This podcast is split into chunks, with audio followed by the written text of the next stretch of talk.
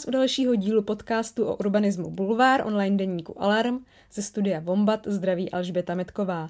V dnešním díle zůstaneme sice v Praze, ale nepražané ať nás teď rozhodně nevypínají, protože řada procesů a problémů, o kterých se budeme bavit, se může týkat i jiných měst, i když třeba v menším měřítku. Mými dnešními hosty jsou historička architektury Lenka Kužvartová. Ahoj. Ahoj. A architekt Alan Hakl. Ahoj.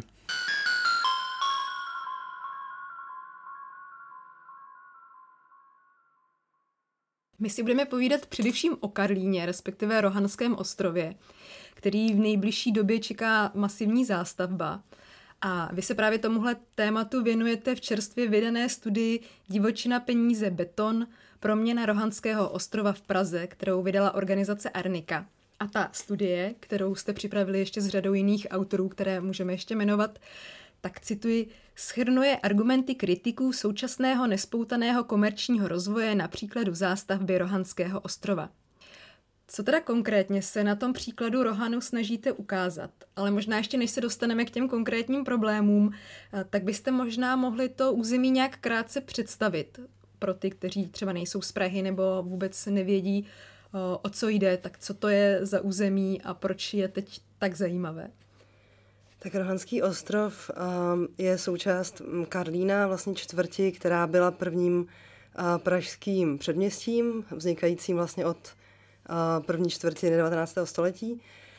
A vlastně původně je to říční naplavenina, vlastně původně to byl ostrov, dneska to ostrov není, je vlastně spojený um, jakoby s, uh, s břehem, následkem nějakých různých uh, změn vlastně v průběhu uh, 20. století.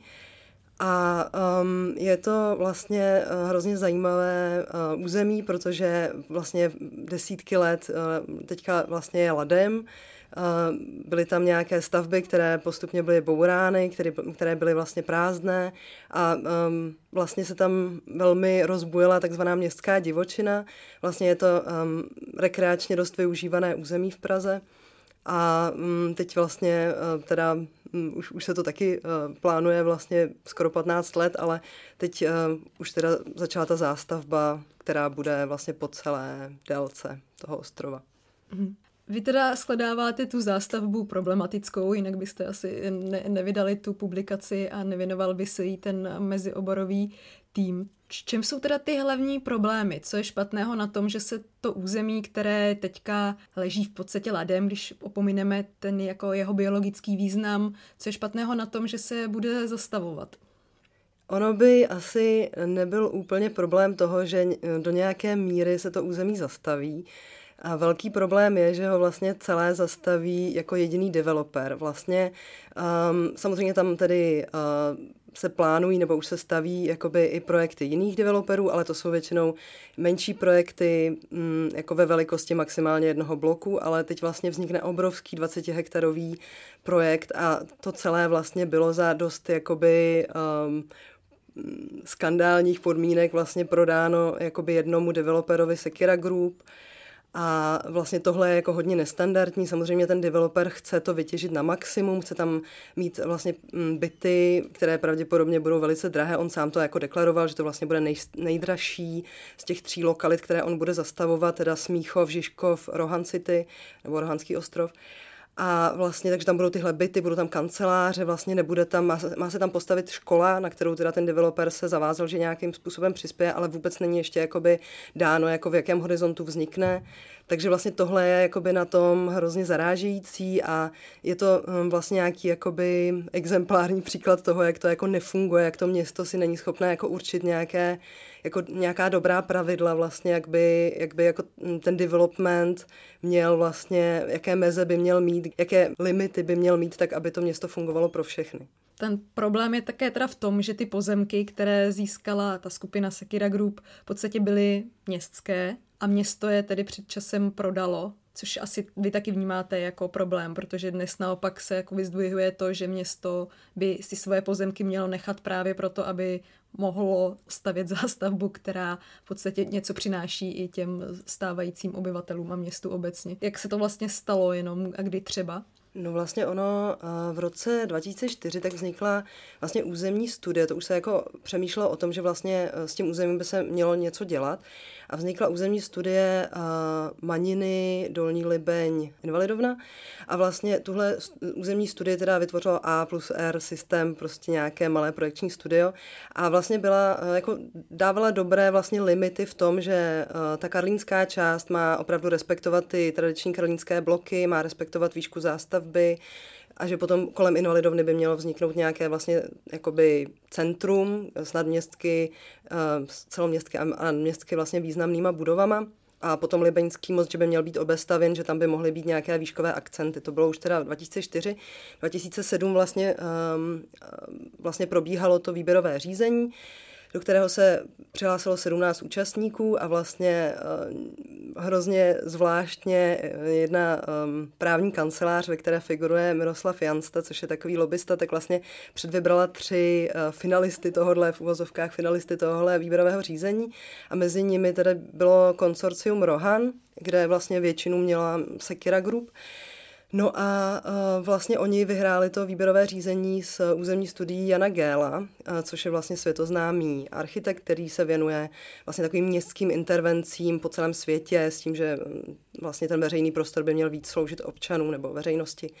No a vlastně, eh, co je jakoby zvláštní, že vlastně tahle ta studie, se kterou jako uh, Sekira Group tohle jako vyhráli, tak vůbec nějak se do ní nepropisuje, nebo úplně minimálně se do ní propisuje ta územní studie z toho roku 2004, i když vlastně to byla jedna z podmínek uh, toho výběrového řízení, že vlastně ty projekty by se jakoby měly tímhle řídit.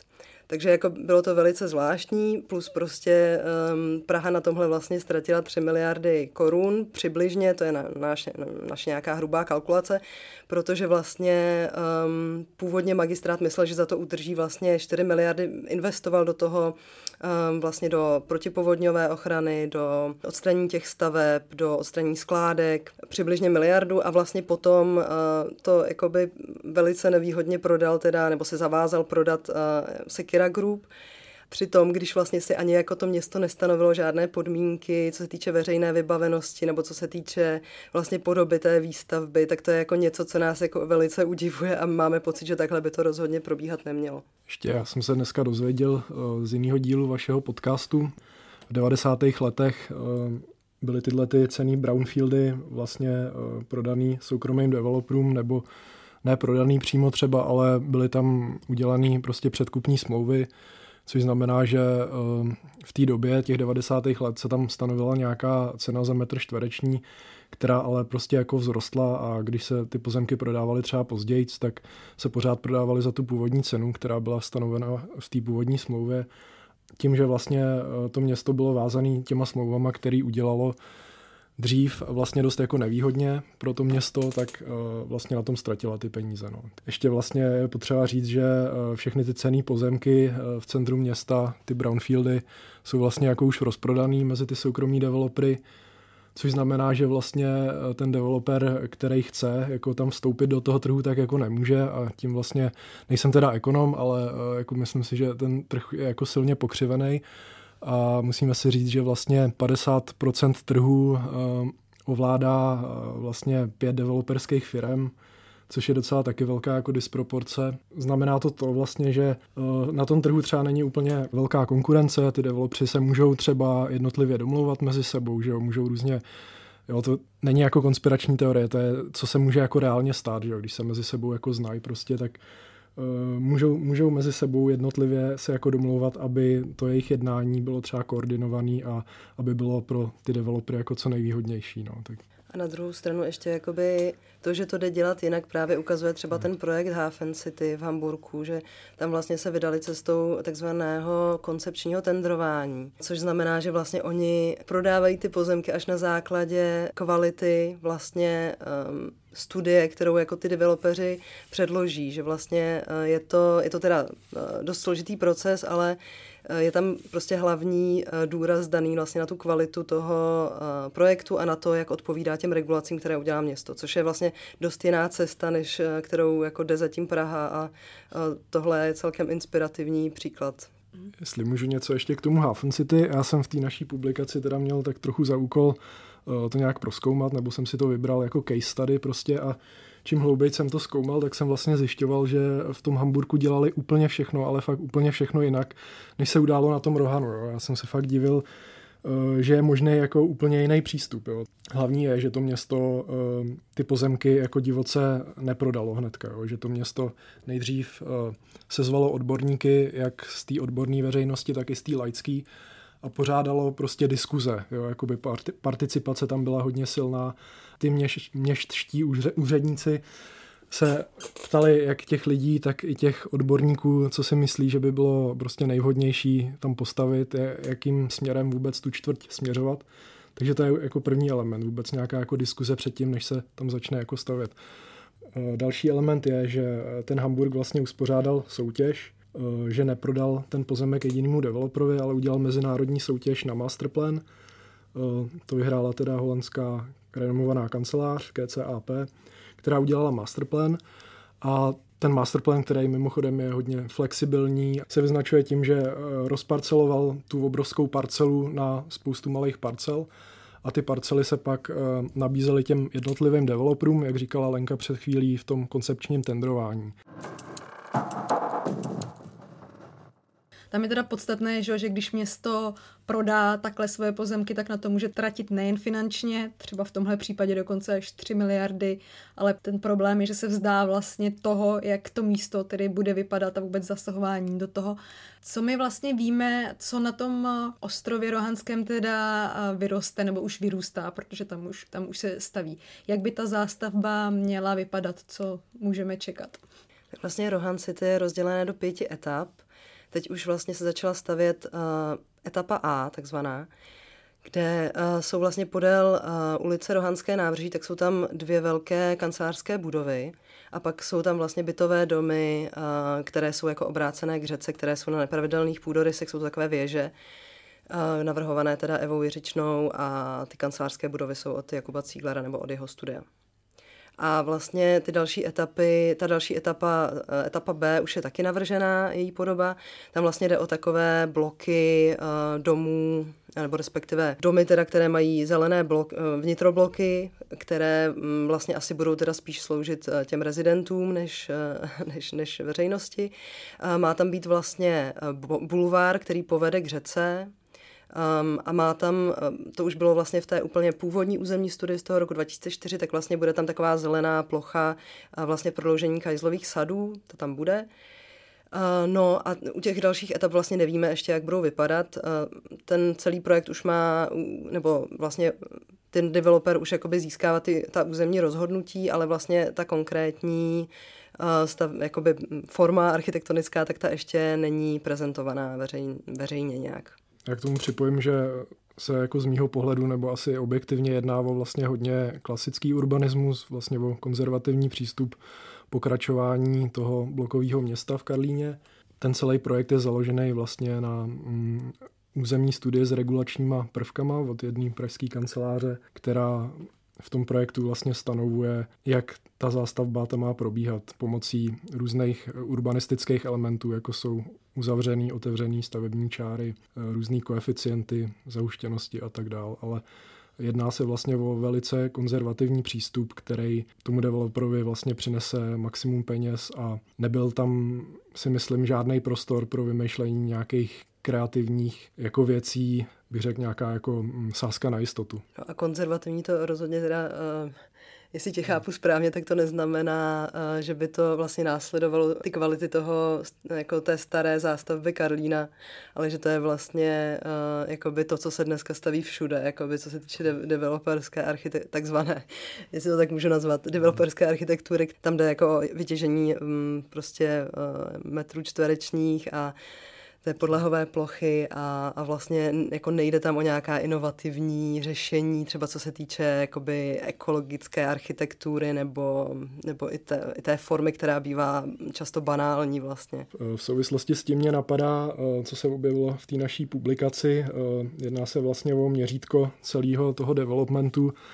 Tam je potřeba říct, že vlastně ten development má tendenci tvářit se, jako by to byla ta tradiční struktura, ale vlastně není. Já myslím teďka z toho architektonického pohledu, ten developer, když koupí jeden velký pozemek a staví tam ty domy, tak eh, ty domy mají tendenci být prostě jako obrovský, jakože nadlidský měřítko a tak.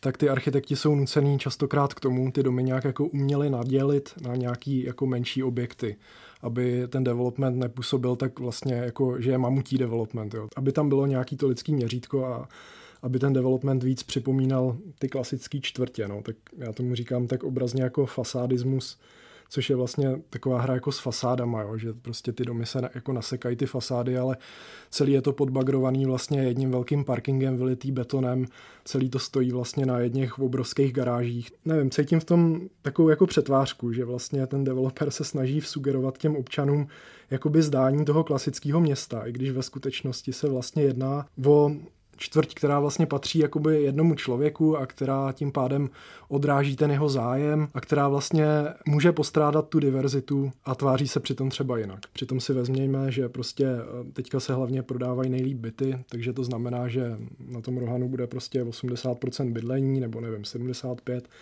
Zbytek budou nějaký kanceláře, který se dávají prostě jako takzvaný buffer odhlučňující podél těch eh, frekventovaných silnic, aby odhlučnil to luxusní bydlení a prostě, já nevím, jedno, dvě, pět procent nějakých služeb, jo, ale to budou prostě nějaký, já nevím, luxusní, luxusní butiky a nevím, nevím co všechno, tak dá se jako předpokládat, že mm, ta čtvrt bude prostě taková jako sterilní a že bude postrádat takovou tu šťávu nebo neformálnost, možná takovou tu stavební spontaneitu, jakou mají ty čtvrtě právě třeba Davice, mm, Karlín, já nevím, Vinohrady, Žižkov. A to je daný právě tím, že eh, když se stavily tyhle čtvrtě, tak eh, ta parcelace byla daleko jemnější. To vlastně si posluchači pak můžou eh, pročíst taky v té naší publikaci. Máme tam vlastně ilustrace toho měřítka.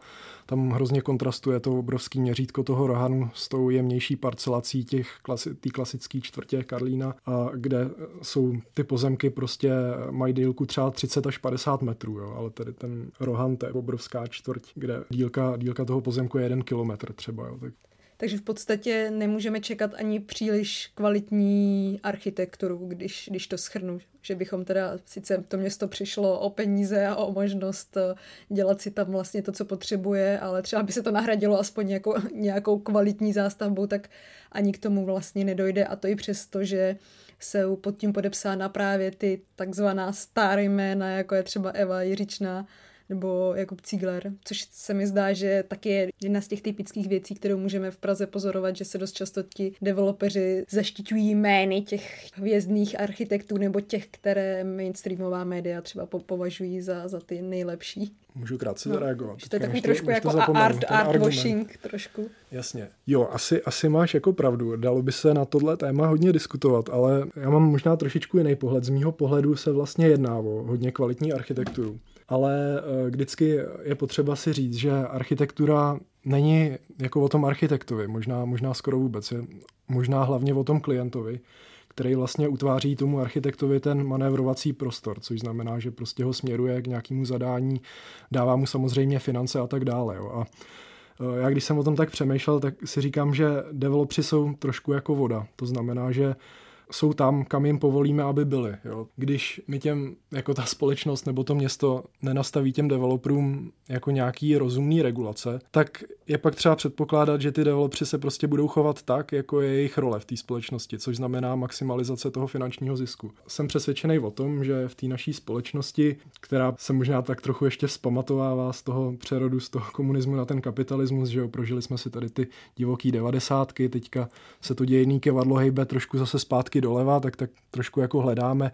Objevují se tendence nějakých těch regulací, že omluví, ale bohužel zatím jenom mluví se stále o tom sociálním bydlení, který je otázka, kdy se povede jako implementovat do té zástavby a tak dále. Ale já si myslím, že ty architekti odvedli jako opravdu dobrou práci v těch mantinelech, který jim ten developer nastavil. No a jak to tak u, těch, uh, u, těchto, u tohoto typu developmentu bývá, tak ty mantinely jsou vlastně hrozně svázaný. No a tam si myslím, že tak trošku nastupuje u těch architektů i nějaká tvůrčí sebecenzura, kdy eh, ty architekti už tak trošku dopředu jako tušej, co se po nich bude chtít, co ten developer má takzvaně rád, co se prodává a tak dále, tak ty architekti už nabízejí tomu developerovi nějaký třeba konvenční zadání nebo prostě zadání, který se ví, že tam ty byty se budou třeba dobře prodávat, že to bude prostě výhodný pro tu ekonomickou stránku. No. Tak spíše potřeba ptát se, jakým způsobem mohl ten developer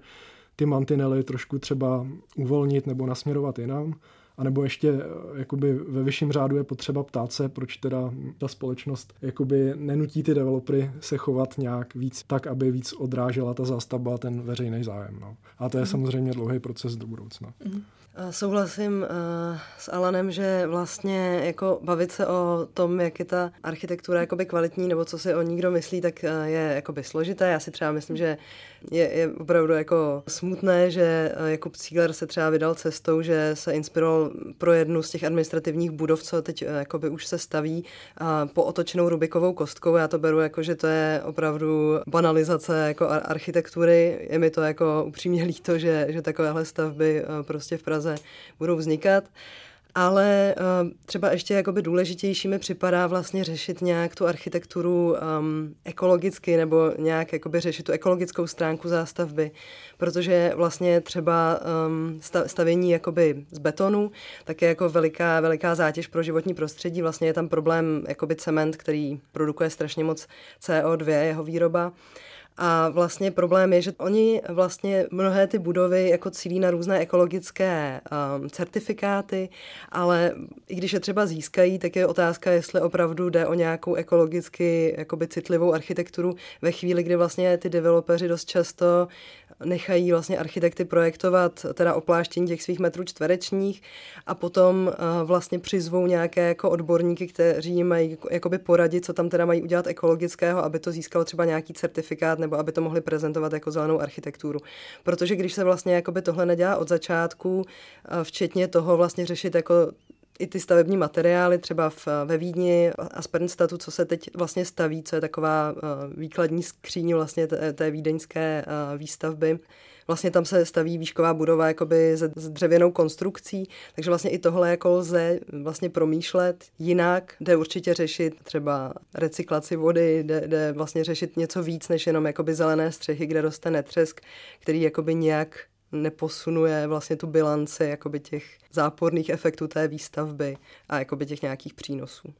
Zase si myslím, že to trošku není jako vina úplně těch developerů, ale spíš těch pravidel, podle kterých oni se musí nebo nemusí chovat. No. V podstatě, že tady je potřeba mm, především nějak měnit tu legislativu, aby byla víc jako orientovaná na tu zelenou výstavbu. No. Ale je třeba si na rovinu přiznat, že ta výstavba v těch všech brownfieldech a speciálně tady na tom Rohanu bude naprosto konvenční, prostě železobetonové skelety, spousta klimatizace, eh, je otázka, jak se to bude recyklovat, že jo, za nějakých x let, za 100 let.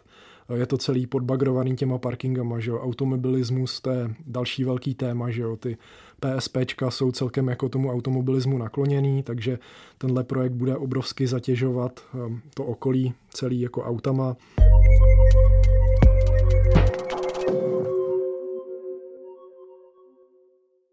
Všechny podcasty Alarmu jsou volně dostupné pro kohokoliv a mohou vznikat pouze díky podpoře našich čtenářů a posluchačů. Podpořte Alarm v naší stálé kampani. Odkaz najdete na našem webu a Facebooku.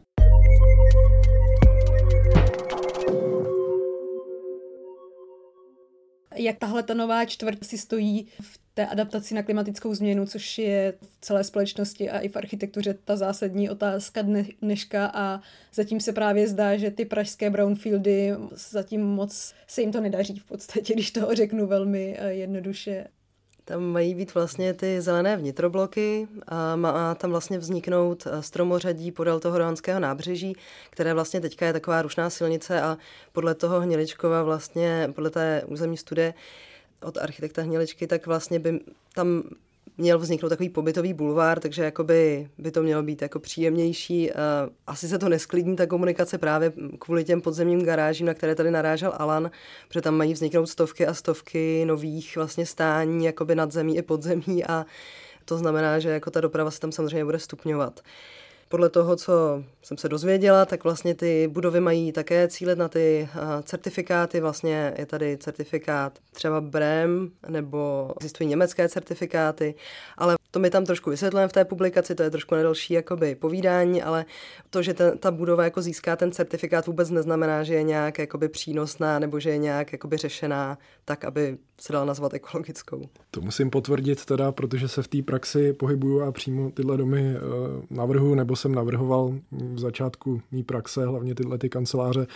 Musím říct, že to je prostě greenwashing strašný ty certifikáty, to jejich splnění probíhá tak, že se řekne v kanceláři, hele, navrhni tam u vchodu pár stojanů na kolo, získáme nějaký body do toho certifikátu, jo, anebo hele, udělejme tam dole v, gala- v garážích šatnu pro cyklisty, jo, zase získáme pár dalších bodů. Nebo udělejme místo pro kuřáky, prostě, jo, jakoby 20 metrů od vchodu, získáme další body, budeme mít certifikát, používá se to prostě k tomu, aby se tam přitáhli nějaký klienti, že jo, který eh, si myslí, že to nějakou jako validitu má, ale slouží to hlavně k marketingu. Prostě, jo, hele, podívejte se na nás, máme certifikát, je to kvalitní budova, ale myslím si, že i like může selským rozumem dojít k tomu, že přece budova, která je jako fakt prosklená, má prosklenou fasádu třeba ze 70% a je postavená z železobetonu, což je technologie stará už 100 let vlastně, je prostě, jak říkala Lenka, hrozně jako obtížná jednak na výrobu toho cementu, že jo, a jednak i pak na tu recyklaci, to je jako hrozně nákladný to prostě zrecyklovat. A co dál prostě s tou betonovou sutí, že jo.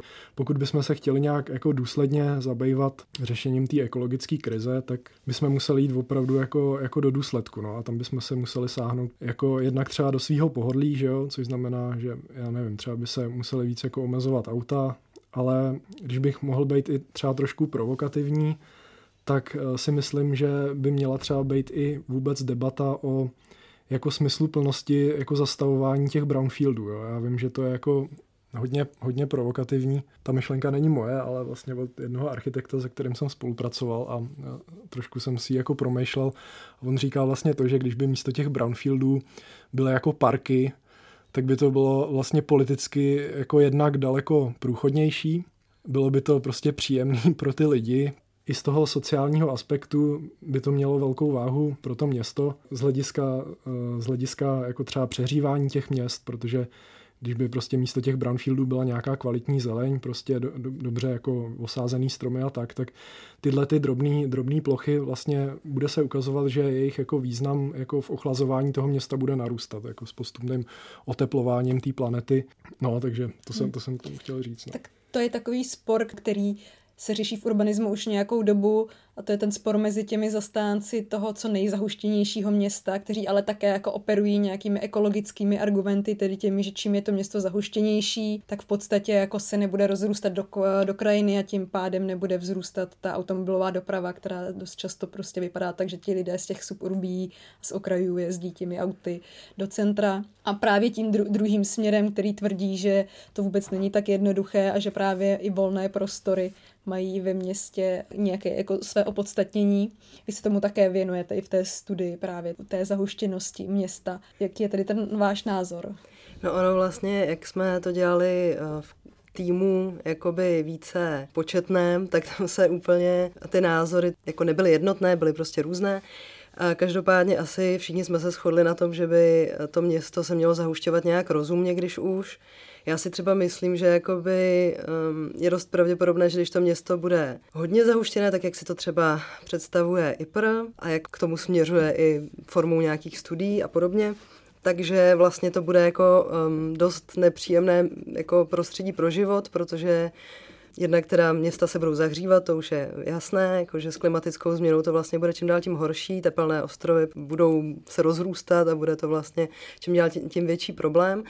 Zároveň jde prostě o ten jakoby pocit v tom městě, že vlastně když budeme obklopeni vysokými budovami, vlastně nebude možnost jako nějakého nádechu ve smyslu, jako že nebudeme se cítit vlastně Nějaké rekreace v rámci toho města. No a že vlastně máme kolem sebe nějaký jakoby prostor, že vlastně ne, budeme stísněni těmi jako budovami, tak asi jako mnohem víc z nás bude třeba chtít žít na okraji Prahy, protože prostě budeme chtít být jako zároveň v přírodě a zároveň budeme připoutáni k tomu městu jako prací. Takže já si myslím, že vlastně paradoxně může to jako zahušťování, které je jakoby přehnané, které jako nějak jako hodně eh, vlastně naddimenzované a hodně hraje do karet vlastně developerům, kteří chtějí stavět uvnitř města, protože je to lukrativní, protože jejich zisky jsou samozřejmě potom mnohem větší, tak vlastně lidé budou více z toho města utíkat, protože tady nebude prostě kvalitní prostředí pro život. Mm-hmm.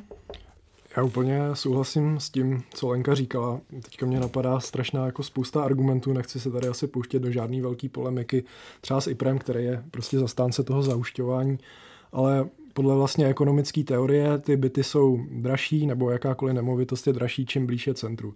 Tyhle brownfieldy jsou všechny v širším centru, což znamená, že ty pozemky jsou hrozně cený a ty byty, které na nich budou, budou prostě finančně nedostupný. To si musíme říct na rovinu, tohleto. Ohledně zahušťování si myslím, tam je jako víc aspektů, jestli zahušťovat nebo ne. Já si myslím, že jako rozumně zahušťovat město je určitě jako cesta do budoucna, ale myslím si, že eh, v současných nastavených podmínkách, tak jak v Praze jsou, by jsme měli ještě pár let nebo možná pár třeba desítek let počkat, než dojdeme k nějakým smysluplným regulacím, protože uvědomme si, že když za tohohle toho právního rámce který vlastně ty developery z mýho pohledu nedostatečně reguluje, to si můžeme porovnat třeba s přístupem v západních státech, tak to znamená, že mm, ty čtvrtě budou stavěný bez jakýkoliv sociálních, ekonomických, ekologických a dopravních vlastně aspektů. Jo. Z toho, za, to, za to sociální třeba je to otázka těch sociálních bytů, pak je tam otázka, kterou řeší třeba antropologové, což je takzvaná gentrifikace, to, což znamená, že ty luxusní byty, které na většině těch brownfieldů vyrostou, vlastně jednak budou nedostupný, ale jednak jako nepřímo zdražej ty nemovitosti v tom svém okolí, takže zase určitá část lidí bude nucená se stěhovat ven z Prahy, bude mít prodloužený dojíždění tím pádem do Prahy a tak dál. O té ekologii jsme se bavili, že, jo, že prostě uh, ta současná legislativa ty developery nenutí stavět nějak zvlášť ekologicky, což znamená, že zase, když se tam vybudují tyhle ty železobetonové baráky, tak to už je vlastně skoro jako nevratný proces do budoucna, že se ty čtvrtě opravdu zabetonujou. A ještě bych chtěl zmínit v souvislosti s tím i jako dopravní problém, což je ten automobilismus. A z mýho pohledu ty pražské stavební předpisy jsou velmi benevolentní vůči tomu automobilismu. Zase, když jsem si to porovnával s tím přístupem v západních zemích, jo, třeba není tady možnost výstavby jako pro lidi, kteří se toho auta dobrovolně vzdali. Ty pražské stavební předpisy do toho města tahají velký, velký množství aut a garáže vlastně hrozně jakoby prodražují to bydlení. Jo? Jakože parkovací místo stojí 400 tisíc a jako eh, cena na vybudování toho parkovacího místa je nějakých třeba taky 400 tisíc, což znamená, že ten developer na tom nevydělá a tím pádem si ten zisk musí jakoby eh, jako vyjmout z toho bytu. Tím pádem jako narůstají ceny toho bydlení a to bydlení je ještě o to víc jako nedostupný. No.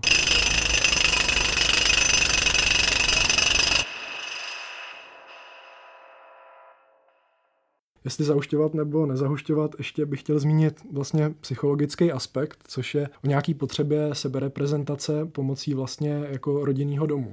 Vlastně rodinný dům je jako, jako nějaký archetyp nebo nějaká jako forma kterou ten člověk vlastně, ve který se nejen bydlí, ale ve který, jako kterou, pomocí který i ten člověk jako ukazuje nějaký svůj status nebo vlastně dává najevo svůj vkus, vlastně ukazuje, kdo je. Myslím si, že se nedá jakoby z lidský povahy vymítit tohleto nutkání vlastně si stavět ten svůj domeček jako za městem.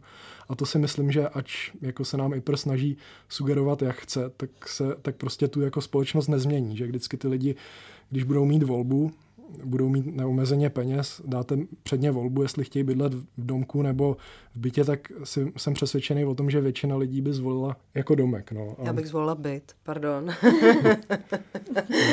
no. Já možná, já si spíš taky, ale, ale z mých zkušeností, ze zkušeností odborníků, s kterými jsem mluvila, mm. tak uh, není to jenom v Česku, ale všude mm. většina lidí by zvolila ten domek s tou zahradou. Dobře. Jasně, každý, každý to má trochu jinak. No. Zase byty mají tu výhodu, že jsou blíž tomu centru, že jo? to je jako jasný. No. Ale, a nemusí se o ně člověk tolik přesně starat. Tak, přesně Hlavně. tak. Ale uh, myslím si, že je to tak trošku jako určitá jako schizofrenie, protože se nám tvrdí tady, že vlastně budeme zahušťovat to město a budeme teda ekologický. Ale když se podíváme na ortofotomapu Prahy vlastně, tak vidíme, že ta Praha není jako extra jako koncentrická, nebo že vlastně ty její hranice jsou hrozně takový jako rozbředlý, jo? že se spíš jedná o takové jako chuchvalec jako zhluk jako různých jako osídlení a ty satelity jako mm, se stále budujou a dokonce i jako exponenciálním tempem jako ta výstavba vzrůstá, takže to není tak, že bychom od teďka jako přestali stavět ty satelitní městečka a začali zahušťovat a tím pádem byly ekologický. To vůbec není pravda. Ta satelitní výstavba roste mnohem rychleji, než to zahušťování probíhá. To je daný právě tím, že IPR bohužel jako nemůže efektivně komunikovat se středočeským krajem, co se týče plánování Druhý aspekt je, že vlastně čím dál od Prahy, tak tam jsou jako levnější ty pozemky, no. takže vlastně přirozenější, že tam to bydlení bude dostupnější. No. Dost často i zastánci té zauštěné zástavby a vůbec té masivní výstavby tvrdí, že čím víc se bude stavět, tak tím to bude levnější, což se ale v podstatě pak jako v reálu neděje právě mimo jiné, protože byty v takřka všech těch pražských brownfieldech, jak to zatím vypadá, v podstatě budou nedostupné právě protože tam nebude žádné to dostupné nebo městské bydlení, nebo tam bude, ale bude ho jenom velmi málo, což bude i tady v případě toho Rohanu. No mě vlastně zaujalo, že Luděk Sekira vlastně mluví jakoby v rozhovorech eh, jako často o tom, že vlastně by se mělo právě budovat dostupné bydlení, aby se zamezilo takzvanému odlivu mozku, to znamená odlivu vysokoškoláků a vlastně kreativní třídy, řekněme, z Prahy ale vlastně, když, se mu, když mu byla položena otázka, jestli by to teda nešlo v rámci Rohan City, tak uhnul s tím, že vlastně tohle asi není úplně to místo, kde by se dostupné bydlení mělo stavět. A že vlastně se jedná o nějakém, teďka nevím, jestli na hájích, nebo někde prostě na kraji města, že by možná tam teda něco takového vzniklo, což by bylo nějaké asi partnerství města a, a teda Sekira Group. Něco takového naznačoval, že vlastně o tom jedná s magistrátem a nějak pokud vím, tak to jako zatím vyplynulo do ztracena. Takže vlastně jakoby ten developer si tohle jako uvědomuje, ale samozřejmě, protože funguje podle těch principů vlastně toho jako co největšího zisku, tak vlastně samozřejmě nechce, není to v jeho zájmu vlastně, i když o tom mluví jako o něčem důležitém, to vlastně stavět na takovéhle lukrativní parcele. To bych ještě doplnil ohledně mm, té nabídky a poptávky, že tady panuje nějaká, nějaký přesvědčení, že vlastně, eh, když prostě povolíme těm developerům stavět ty byty, tak to vlastně bude mít ten efekt, že to zlevní ty ceny těch bytů. Ale to je prostě další mýtus, bohužel to prostě není pravda. Dokazují to odborníci z Akademie věd, že ten problém není na straně nabídky těch bytů, ale na straně té poptávky. Developři teďka stavějí nějaký jednotky tisíc bytů ročně, nějakých 6 až 7 tisíc bytů. Dobře, v budoucnu třeba budou stavět 10 až 15. Ale to je pořád hrozně málo. Oni by museli stavit řádově víc, třeba 60 až 100 tisíc bytů ročně. A to je prostě nereálný. Je, ta poptávka po tom bydlení je tak strašně obrovská, že tahle ta nabídka těch jedno, jednotek tisíc bytů není schopná tu poptávku uspokojit. Prostě tím pádem ta cena pořád vzrůstá. Je to daný tím, že ta poptávka po bydlení je stimulována jednak teda lidma, který si ten byt chtějí koupit, ale ty už jsou teďka asi jako v minoritě Hlavně se na tom trhu setkáváme s velkýma investičníma firmama a realitníma fondama, který ty byty kupují prostě na investici. A těchto těch velkých hráčů začíná být na tom trhu čím dál tím víc. Mluví se o tom, že jich až třeba 60, až v některých developerských projektech třeba 80%. Takže 80% bytů je prodávaných prostě na nějakou investici, spekulativní investici nebo uložení peněz. No a tohle hrozně vyhání tu jakoby cenu nahoru. Jako je umožněný vlastně firmám z celého světa, aby vstoupili na ten trh, což vlastně se může zdát třeba přirozený, ale taky to třeba není úplně, úplně obvyklý, protože v Dánsku třeba jsem se setkal s tím, že ty zahraniční hráči jsou vlastně hodně jako regulovaný, no, že ne, ne každý ze zahraničí si může třeba v Dánsku koupit byt. No.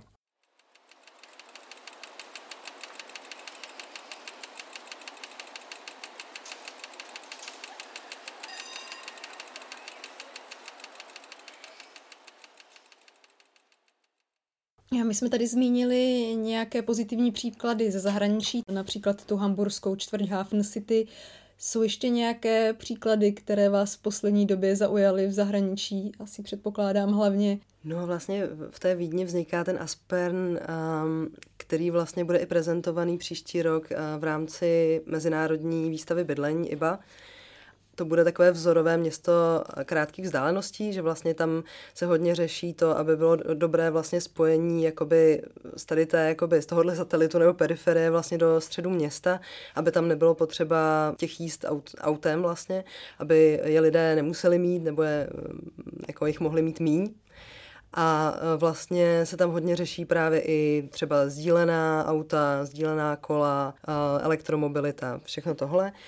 A vlastně je docela zajímavé, že vlastně taky Aspern eh, vzniká na základě jako flexibilního masterplánu, což znamená, že vlastně když teď eh, se jako hodně změnily podmínky v nějakých aspektech ohledně covidu nebo třeba preference nějakých technologií nebo podobně, tak ten masterplán se může nějak upravovat, což je vlastně výhoda oproti třeba právě Rohan City, kde vlastně tam je nějaký daný, teda daná územní eh, studie s regulačními prvky a vlastně, ať se stane, co se stane, tak uh, jako pravděpodobně to vyroste tak, jak je to uh, jakoby navržené a jakoby ta flexibilita tam úplně není.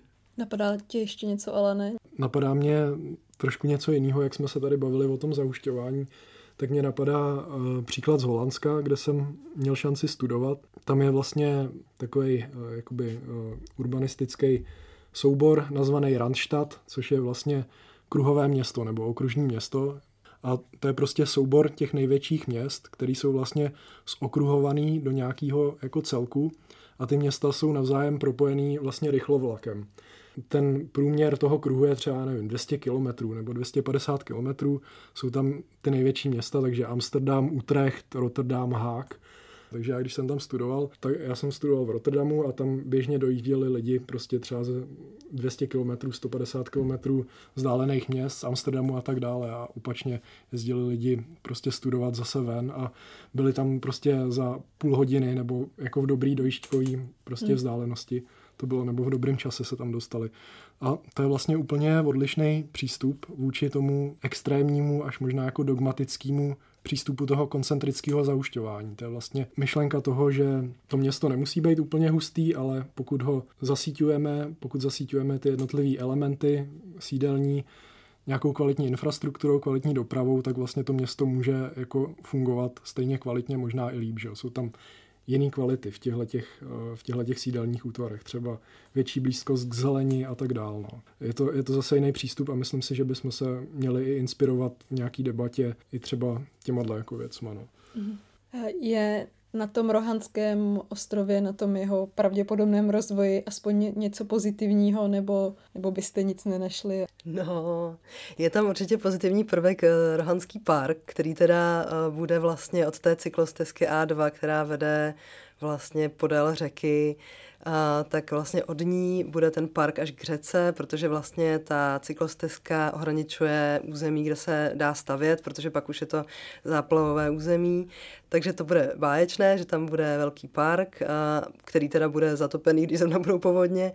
A, ale jakoby zase můžeme na tom najít i něco negativního a to je to, že vlastně na jeho zřízení se nebude nějak finančně podílet uh, Sekira, jehož vlastně nemovitosti tím jako zase stoupnou na ceně, protože tam bude prostě tahle zeleň ale bude to vlastně celé dělat uh, magistrát na své útraty a vlastně uh, IPR tam bude dělat teď uh, nějaký participativní proces a bude tam dělat vlastně všechny ty aktivity, které možná se daly dělat na celé to území vlastně předtím, než se to někomu prodalo, ale je to tak, jak to je.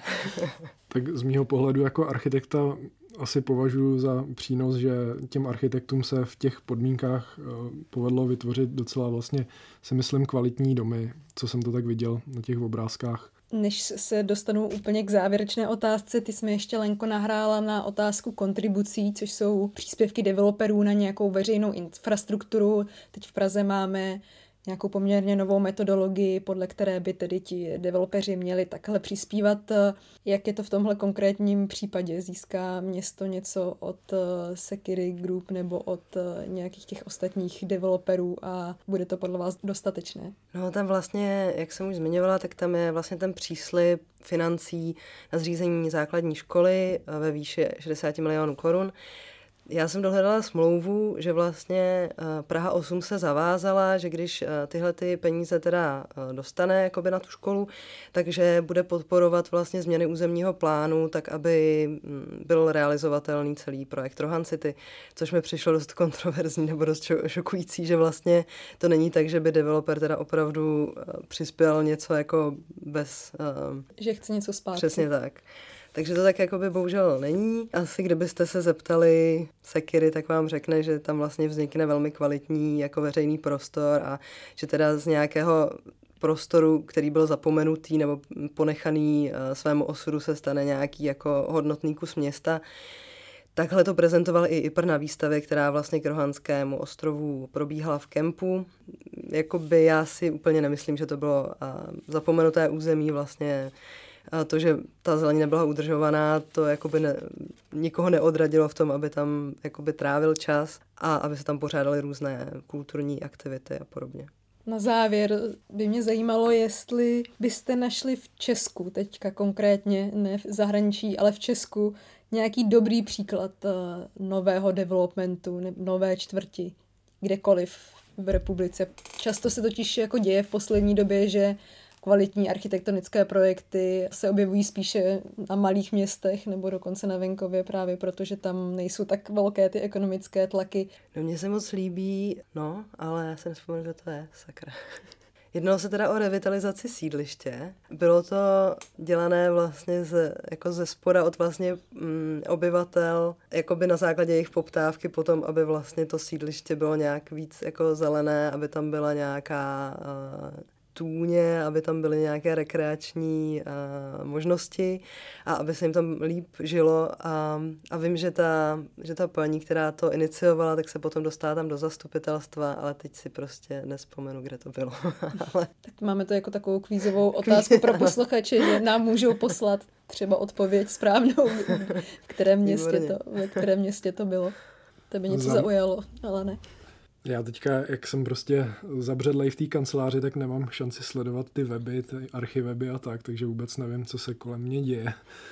Napadá mě, už je to asi starší pár let, obytný soubor na Krutci eh, od architektonické kanceláře Kohout Tichý, což jsou prostě domy, které na relativně malém prostoru dokážou vlastně docela chytře pomocí různého natáčení těch staveb a vhodného měřítka vytvořit velkou hustotu a přitom příznivý prostředí pro život. Tak já moc díky, že jste přišli do Bulváru. Já ještě připomenu na závěr, že Lenka je editorka a Alan je spoluautor studie Divočina, peníze, beton, proměna Rohanského ostrova v Praze, kterou vydala organizace Arnika. Možná kdybyste ještě řekli, kdo se další na té eh, publikaci nějakým způsobem podílel, protože tady několikrát padlo, že to byl mezioborový tým, tak kdo kromě historičky architektury a architekta tam je jako autor nebo autorka? Pak tam, uh, pak s námi uh, psala tu studii socioložka Barbara Matisová, architektka Lea Dostálová, architekt Vojtěch Zikmund a architektka Katka Vídenová a vlastně na koncepci se podílel Jan Blažek. Mm-hmm.